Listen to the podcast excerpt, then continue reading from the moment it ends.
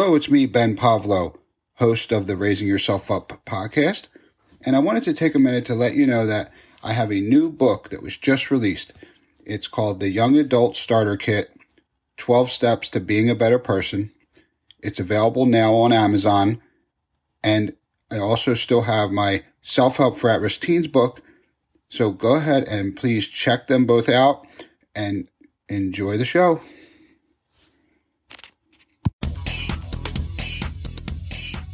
Welcome to the Self Help for At Risk Teens podcast. I'm Ben Pavlo, author, entrepreneur, certified life coach, and self help enthusiast, bringing you tips, techniques, and strategies on how you can overcome the odds and live the life of your dreams. You can find related resources along with free access to four of the most influential personal development books ever written by going to www.theselfhelpcompany.com. Now let's start the show. Hello, it's me, Ben, and I want to welcome you to the show. Today is September 16th, 2020. I'm coming to you from just outside of Raleigh, North Carolina, here in the United States. I would like to welcome the listeners from all around the world. According to the stats on my website, it shows that we've had some listeners from Europe visit the show recently. So I want to welcome you and thank you for tuning in. So today has been a pretty historic day in the podcasting world. In case you weren't aware of it, Amazon has been working behind the scenes to launch a podcast uh, feature to their Amazon Music. And today they officially launched it. So anyone who has Amazon Prime also has access to Amazon Music as just part of the Prime services. So in case you didn't didn't know, if you're a Prime subscriber, you have access to Amazon Music, but now you actually also have access to Amazon Podcasts. So you can find this show, the Self Help for At Risk Teens podcast, on Amazon. You can also find it on all the other major platforms. And so you could subscribe there. I just updated my website today on the podcast page with all of the different links to everywhere you can find the show. I was also doing some other updates on the website today. I was fully filling in the writing tools page. So in my book, I made a promise that I would provide all the writing resources that I personally have used to learn how to write my book, the tools I use to write the book, including the different uh, Microsoft Word and Grammarly and the different editing softwares, as well as the platforms that I intend to publish on, which I already have most of my accounts set up. My book is in the final, final stages of formatting, and I, will be self publishing the book here within the next week or two. And I put on the writing tools page on the selfhelpcompany.com all of the places I'm self publishing and where you can self publish your own work. It includes five, no, actually seven now places you can self publish your own writing. So without any big publishing house, anything you write, if you feel it's good enough to publish, you can go ahead and do so through these platforms. I've also included links to the cover designer who is doing my book as well as the company who is formatting my book. So I'm doing my best to provide you everything I can to help you also be able to write a book if you choose to. I included links to all the different books I've read that have helped me get to where I am right now, ready to push publish here very soon. So I want to thank all the authors and all the Facebook groups and everyone else who has provided insight and knowledge and wisdom. It's been, it's been amazing how open people are in the writing community with sharing their knowledge and information. So thank you to everyone who has helped me along the way. And so with that said, I would like to just continue to pass that knowledge along to you and the resources because when I first got started on this journey of wanting to write the book and knowing I was going to have to self publish it, all I knew of was Amazon. I knew you could publish on Amazon, didn't exactly know how it worked, but I knew you could do it. And since then, I've become aware of so many other places you can publish and to put put yourself out there around the world, there are so many opportunities. So I won't get into that right now. That's probably going to be a whole nother show, but just wanted to fill you in on what I've been working on. Today's topic is going to be from chapter four of the Self Help for At Risk Teens book, and it is going to cover understanding grief and loss. I've had a lot of first-hand experience with grief and loss in my life. Everything from losing jobs to losing family members and friends and losing social groups and everything in between. And that's one of the main points I want to make here is that although most people first think of grief and loss associated with death, there's really so many other ways that you have grief and loss in your life, which come from many other things that most people just don't think of that way. When it comes to occupational loss, if somebody loses a job, that sometimes can really hurt. It can, especially if someone who has been working at a company for a really long time. Now, if you're young and you haven't worked anywhere that long, you may not have had this personal experience, but you may have seen maybe a parent or someone else who was laid off or fired unexpectedly and they're just traumatized. They're paralyzed by the fact that they now don't have a job. They don't have an income coming in. They're worried. They're stressed. They're mad. They're having all this full range of emotions and it's normal.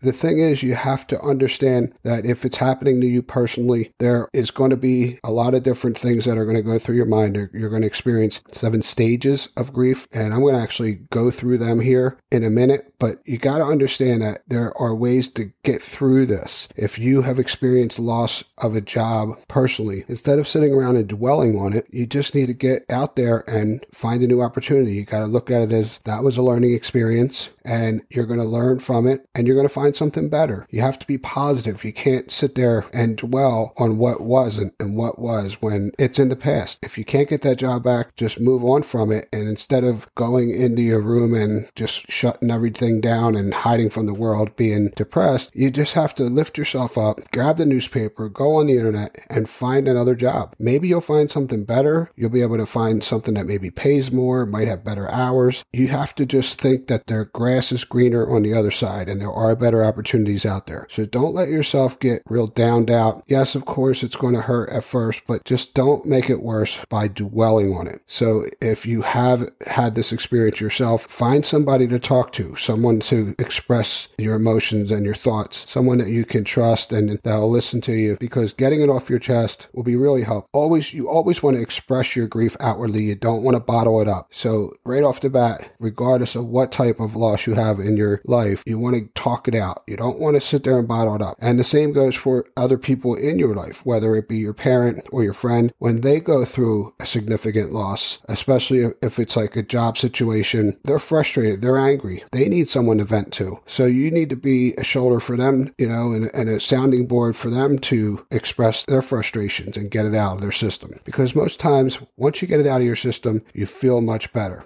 Moving on from occupational loss, there's also social loss. This is when you may have lost connection with a social group or a specific sports team or whatever it is where you're involved in social activities or social settings and you lose that for whatever reason. If you're on the football team and you know you're good friends, but for some reason you get cut from the team, you're going to feel some kind of grief and you're going to feel a sense of loss from not having this in your life no more. So you have to find new ways to keep yourself yourself busy, new positive ways to express that emotion, get it off your chest, but then find something else to redirect your energy into. You don't want to sit around and dwell on it. But of course, it's natural to feel that sense of loss. If you lose connection to a, a significant group of friends and you don't feel anything, then maybe you don't have empathy or, you know, some of the other emotions that are pretty normal to have. So if you're really what they call cold hearted, that's something totally different. That's a different topic. But when you when you feel emotion, that means you're human. That means that you do have a heart and you do care about yourself and you care about people. Because if you didn't care, you wouldn't feel that way. So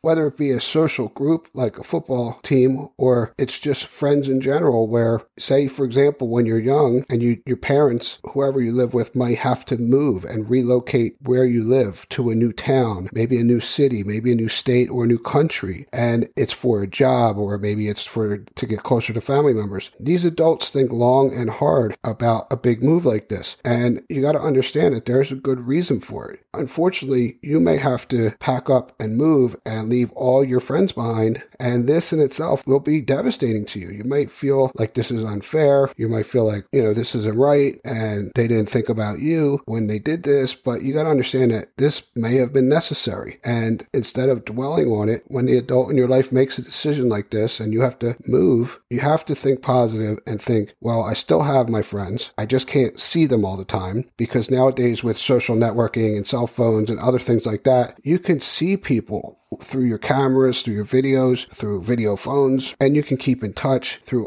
all kinds of ways. But you also got to think now you have an opportunity to make new friends. You could keep your old friends, even though you're not as close physically to them, but now you have an opportunity to get new friends as well. It might take a little bit of time when you first get settled in a new place, but you have to get out there and do it. You can't sit around and dwell on it because you feel like you lost all your friends, but in reality, you didn't lose them. They're still there. You just don't see them as often in person. So the grief you're feeling is normal, but you can't let it paralyze you. You have to find a way to move forward and grow through it and understand that life goes on. You're going to meet new people. Your old friends are still there. You can keep in touch with them, but you have to get out and make new friends too. You're not going to be, you know, cheating on your old friends by finding new ones. Don't feel like that. You just have to understand it. Do what's best for you to keep your spirits up. Find just that one new friend that you can relate to and hang out with at your new house and it'll lose a lot of the weight that you're carrying around and grief and things like that.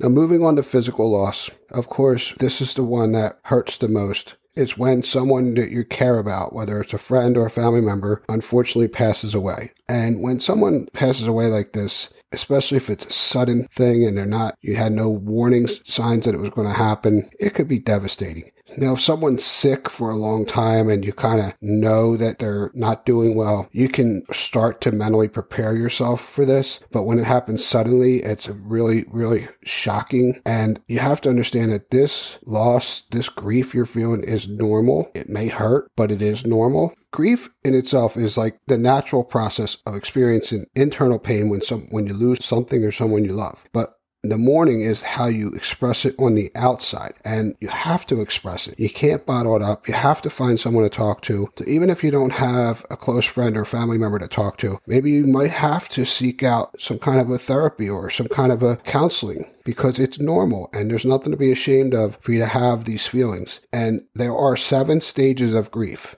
And I won't get into too much detail about them, but I'll tell you what they are you may recognize some of these signs if you're experiencing this kind of grief or loss in your life. So, stage number one is shock or disbelief. Stage two is denial. Then you have bargaining. Then stage four is guilt. Stage five is anger. Stage six is depression.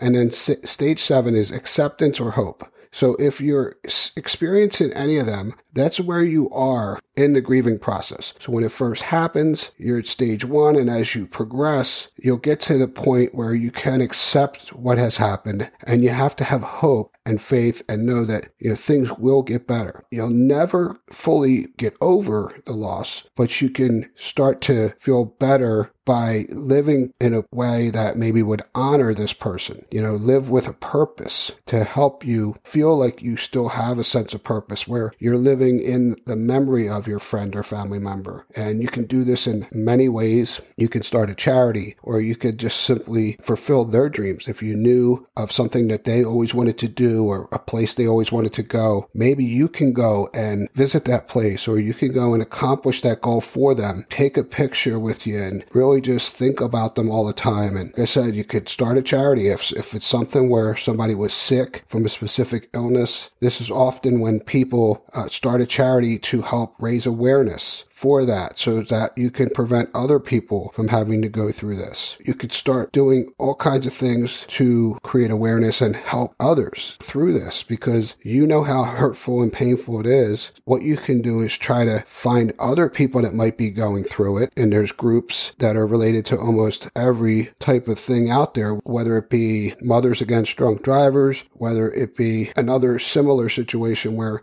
whatever the illness is, if it's a cancer related death, there's groups for everything. So you find other people who are going through the same thing you're going through so that you got somebody who can relate to what you're going through. And when you find other people who are going through the same thing, you'll feel better. You'll have someone to talk to who might really actually understand you. Because if you just talk to a random person about it who has not had that experience, they might say they know what you're going through, but they're just trying to be nice or say what they think is right. But at the end of the day, they really don't know if they haven't had that personal experience. So I would definitely recommend that you seek out a group or people or a person who has had the similar experience so you can someone to talk to you can relate to. Seek a counselor, group therapy, whatever it takes to get you over the hump, to accept this and, and to have hope and to have faith and to be able to move on with your life in a positive way instead of just bottling everything up and dwelling on the situation. So you have to help yourself heal by doing positive things and thinking positive. It's very important that you learn to laugh again and that you really start to like get back to your true self because when you're laughing, it's hard to think negative or be sad. And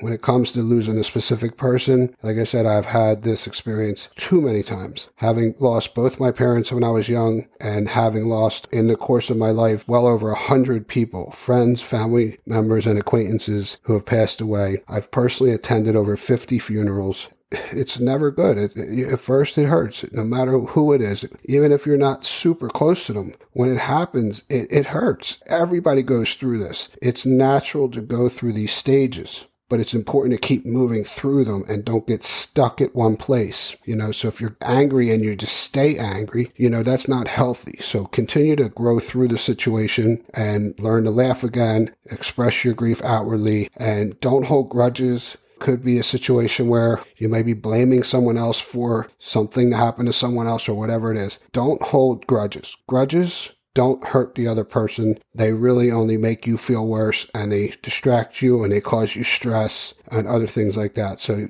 if you're experiencing stress from the situation, again, find ways to let it out. This goes back to what we talked about in the anger chapter. You have to find positive ways to express this anger. You cannot keep it inside of you, but you have to get it out in a positive way or you can get yourself in trouble.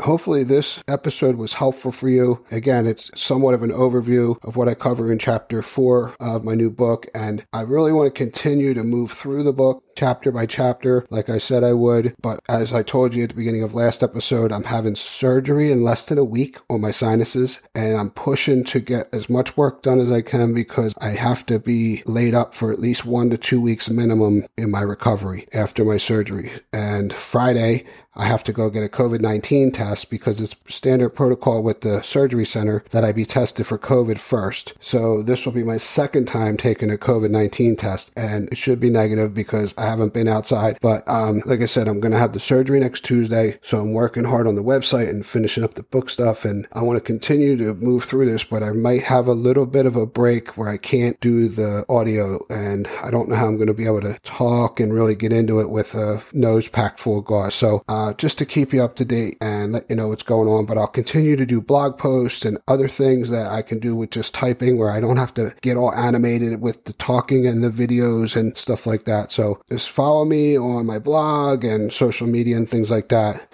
Don't forget to go to the selfhelpcompany.com and join the email list so I can keep you up to date on everything that I'm doing so you're all in one place. So thanks again for tuning in. I really appreciate you listening today. I hope this was helpful and I look forward to continuing to provide you with quality, helpful content in the next days, weeks, years, months, and just forever and a day. So I'm committing myself to helping you through all the things that I've learned and experienced myself. So thanks again. I appreciate you being being here with me. Subscribe to the show, subscribe to my blog. I would love to continue to help you any way I possibly can. So have yourself a great day. I look forward to talking to you in the very next show.